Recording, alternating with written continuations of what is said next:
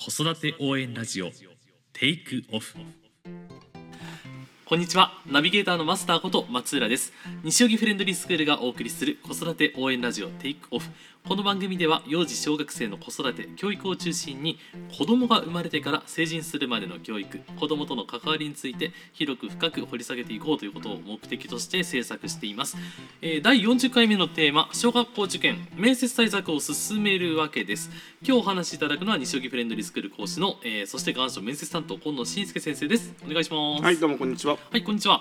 えっ、と、YouTube の方ではね、この面接大事だよ、小学校受験の面接重要だよっていう話は何度もしてるんですけれども、実はこちらのポッドキャストの方ではあまり触れてこなかったということで、もしかしたら初めてかもしれません、だって僕、ポッドキャストの方であんまり受験喋ってない確かに。願書のことはね話してるみたいですけどね。はい。ちょっと面接の話もせっかくなのでしましょうかということでね、うん。あのなぜならねちょうど今小学校受験においてあの面接が、えーちょうど始まったというかね対策が強化されてる時期なので、僕たちも一番喋りやすいといううん。ところなんですけれどもねそうでこのあえてこの面接をなぜ取り上げたかというと今の言った通りね、あの話しやすいよということもあるし意外と面接の準備してない方多いんですよね。あの準備してないわけじゃないんだけど、あのする機会がないっていうのが一番の問題なのかな。だってだって面接って試験科目の一個だから。点を取らなければいけないものなんだけど、うん。さあやってみようと思ったら試験、えー通ってる教室で、えー、と練習本命校1校のみしかも20分とか15分とか。そんなバカなんてそんなバカなんですよね。なんで合否に関わるそんな重要なこと1回しかやってくれないのっていう、ううんん、まあ確かにペーパーは大事だしうん。試験全体的に見たらペーパー重視っていうのは分かるけどでもそこで盛り返せる子もねいたりとかそこでさらなる加点で、ね、合格を確実にできたりとかねうんうん。やっぱ学校への印象っていう面では面接って結構大事だと思うんだよね。本気度がね試される部分でもありますからね。う。ん、だからそれで、まあやっぱり頑張って練習、まあ、僕たちのとこなんかね僕が担当してるからさ、はい。もう予約さえもらえれば1週間何回だって練習付き合うし。内部のね会員さんはねいくらでも練習できるよというもう1コマ30分から1日2コマまで OK ですよって言ってやってるからなんだろうなそんなにうん。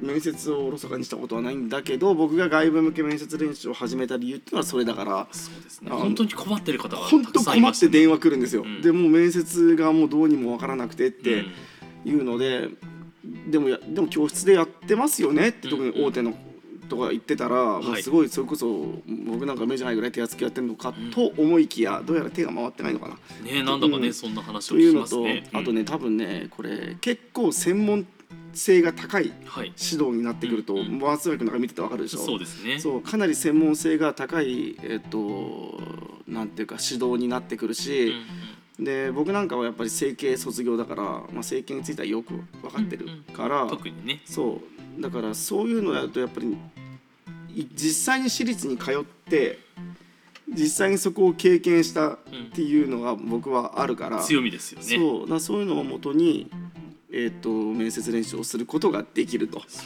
ううんだけじゃないですよね。うんやっぱりあの幼児教室の、えー講師歴が長いという経験もあるし、児童養護施設でかかった子どもとの関わりについての知識もあるしというこいろんな技を難しいのはそうこれ難しいのは、親大人向けだったらさ、うん。ただ単にさアドバイスやり方とかさね教えれば問答とかも含めながらねそういいだけなんだけど相手子供だから、でしかも人生初の面接、どうやってこうメンタルを持っていくかっていうのはもうかなり苦労するところ。技がいりますし子供によって千差万別ですよね。そう。あの怒っても意味ないし、うん。できないものをし違う変なこと言ったことを咎めてもいいことない。だからなんだろうな。うまく乗せてあげてで面接練習に持っていく面接本番に持っていくっていうやり方をするためにはとてもじゃないけど1回2回なんかで終わるわけがないっていう。そうですよね。うんだからなんでできないの？なんでちゃんとやらないの？って言われても初めてなんだからしょうがないじゃないというところですからね。だって人生初だよ。っていう思うと、じゃあそこに向けてどういうふうにメンタルを持っていってあげればいいかっていうところでね、はなんかそこまで考えてない教室がうん いくつかあるみたいでね。そう残念ながらね。そう。だからまあそういうところの駆け込み寺というかねそうですね。だって頑張って勉強したのにそこで落っこっちゃったら かわいそうじゃん。何のために1年2年3年ね準備取り組んできたのかお金も時間もかけてというそう。あの面接っていうのは、えっと全体的な得点数から見たら低いかもしれないけれどあの落ちる要素にはなり得るっていうね。そうなんですよね。不合格の不合格にはなる要素を多分に含んでる癖して配点はあんまり多くはないっていう。そうだからなかなかね決視しがれしがちなんですけどね、幼児教室からしても、まあ、何かあったとしてもご家庭のせいにできちゃうからっていうところもあるのかもしれないですけどそうそうそうそう。うん。とはいえそんなことやれてもね。どんだけ練習したところで子供がやらなかったら終わりだしそう。ね、うん。まあ、だからそこで大事なのは子供の自覚ってことになってくるんだけど、そこの自覚についてもしっかりこっちで教えてあげないと子供って分かんないから、特に幼児なんかね。そうですね。この空気でこの場所でこういうふうな質問されたらお前分かってるでしょ。ここはもう試験の場なんだからなって分かんないからそんなこと。うん。もうねえ本当に試験始まっててもうぶっ飛びぐらいのふざけ具合して大騒ぎしてた子に「お前実はこれ試験だよ」って言って「ええー!」みたいなね。その場で気づくみたいな子もねありますからねあるある。本当に嘘みたいな話ですが、子供って意外に分かってない時は分かってないから試験本番だけどなんかいいのかなって思ったらやっちゃうっていう。まあ、それこそ初めてだからこそわからないところもあるのかもしれまうせんけどね。ん、。そうだからそういいうのも含めてねあの1回目ってのは結構うんうん。難関なんだけどどんな学校であっても難しいんだけどただねやっぱりねこの面接練習ってね本当になんだろうな。例えばうん。5個もあったとしたらおお客様が5組いらっしゃったとしたら、うん。全部違う内容が。そう。うん。でもはい、なんだろう。求めてる相手が求めてるゴールっていうところはなんとなくわかるから、そこに向かって持っていくっていうやり方をしなきゃいけないんだけどなんであんなに少ないんだろうね。なんかそう他の教室ねわやってくれない手が回らないのかなでも、うん。だって僕専門じゃんもう、そうですね。うん、多分専門で置いてるとこあんまりないんじゃないかな。だ置けないと思う、うん。それでもそうんどうだななんでできないんだろうかよくわかんないな。やれそうなもんだけど。うん。ただそこに一人割いちゃうっていうのも難しいのかな、まあね。教室的には。年間通してねあの期間限定の、あの取り組みではありますものね。うん。うんそうそうそう。だから そうだね。そう思うとどうやってやってんだろう。室長先生とかがやってんのかな。ねえ。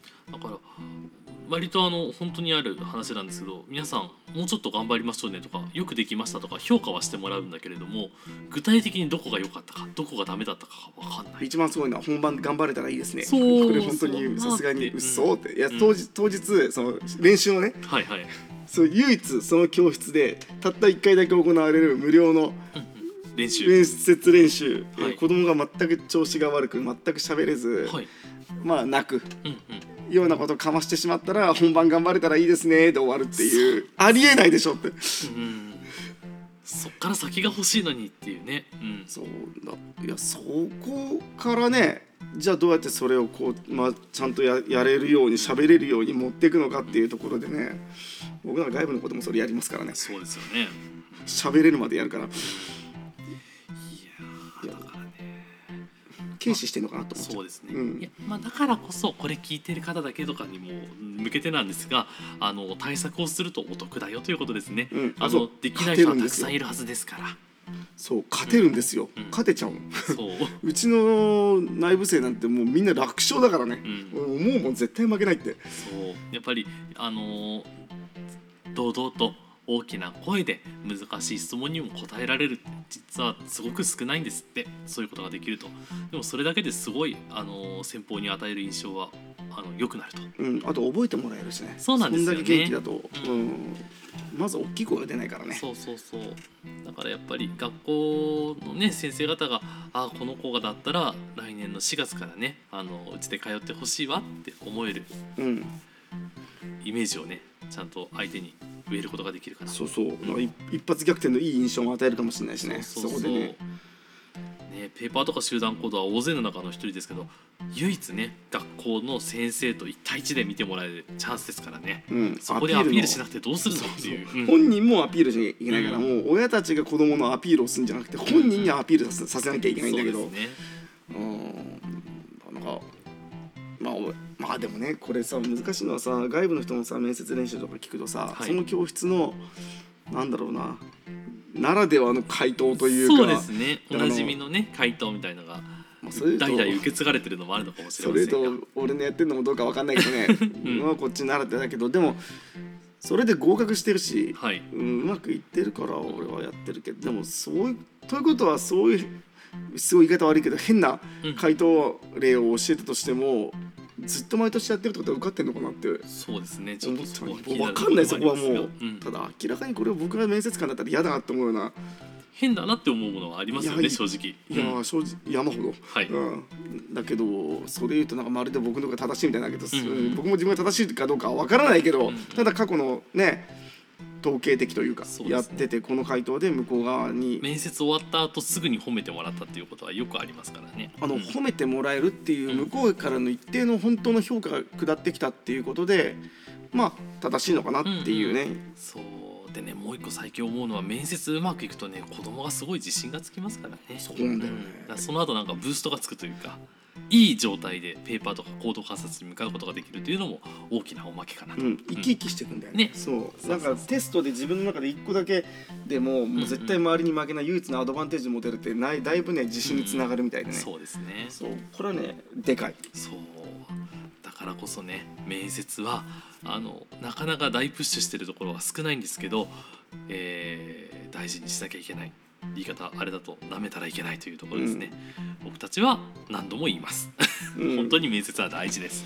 そうなんだよね。だからもう今年なんかも結構いい結果になりましたっていう、ん。報告もねこすでにね。こそうこうもうすでにもらってるし、はい。うん、ちゃんと意識改革をしてあげた子も何人かいるしね、そう意識改革って大事なんだよね。なんかやっぱりあの別に僕優しくは教えるけどただただ優しい優しいでやるわけじゃないから、うんうん言うべき時はしっかり言うし。そうですね、ただ基本は優しく。なん、はい。僕はあの YouTube の方で何度も言ってんだけど苦手意識を持っちゃったら子供って喋れなくなっちゃうから、うんうんそう。なんかその回答違うでしょとか何変なこと言ってんのとかなんかそんなこと言われ続けるとじゃあ何が正解か分かんなくなってくるから。そうですね。うん、それが苦手意識につながってくると結局本番も喋れなくなる、うん。練習の時だって声がちっちゃくなる、うん。これ言ったら違うのかな？これ言ったら間違いなのかな？っていう気持ちをね多く持っちゃうようになったらもう喋んなくなっちゃうから。そうなんですよ。悪循環に陥っちゃうと大変ですからね。そう。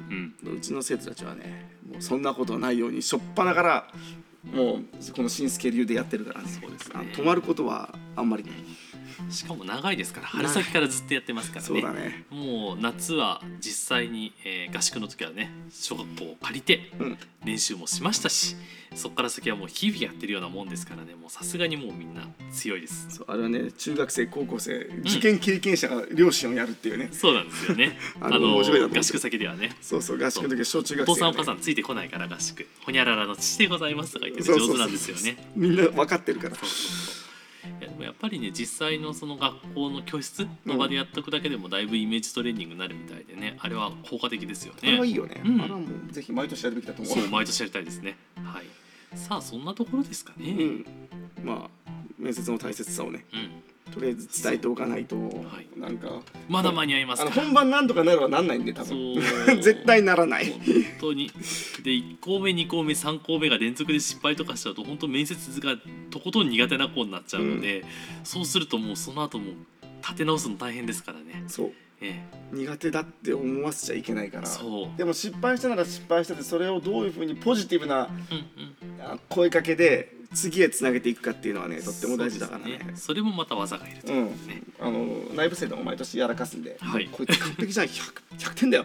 もう間違いないっていうふうに言ってるけどどうしてってことが起きなんでたりしますからってなね。るんだけど、攻め攻めずにちゃんとね、はい。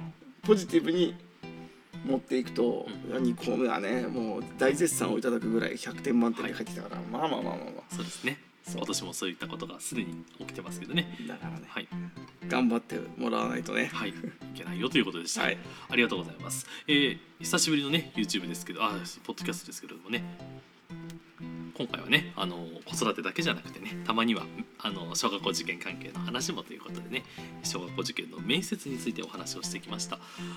今度はどんなこと聞かれるかとかもね触れてもいいかもしれませんね。それをまたね次回以降のテーマに取り上げてみましょう。さあじゃあこのままお知らせいっちゃいたいと思います、フレンドリースクールでは体験授業受付をしております。あのよろしかったらね電話で、え聞いてみてください。日程等調整いたします。0333900750番フレンドリーの電話でございます。遅い時間9時台とか10時台でも電話取ることができると思います、まあ、できたら9時台くらいかな。にねお電話ください。夜です。夜の9時台にくらいに電話してくれると嬉しいです。えっ、と子育て幼児教育相談会もやっております。えっ、とあとはですね YouTube でもこちらは毎日、えー配信してるんですけれどもねあの小学校受験のこと子育てのこと話をしておりますので西荻フレンドリースクールでぜひね YouTube 上で検索してみてください、えー、とこちらの、えーコンテンツに関するご意見ご感想はメールアドレス info.friendly-school まであスクール .com までお寄せください。やっぱ久しぶりのね原稿読み苦手ですね。info.friendly-school.com までお寄せください。取り上げてほしいテーマのリクエスト先生のリクエストなど何でもお寄せください。さい。それでは本日も最後までありがとうございました、ありがとうございました、はい、失礼いたします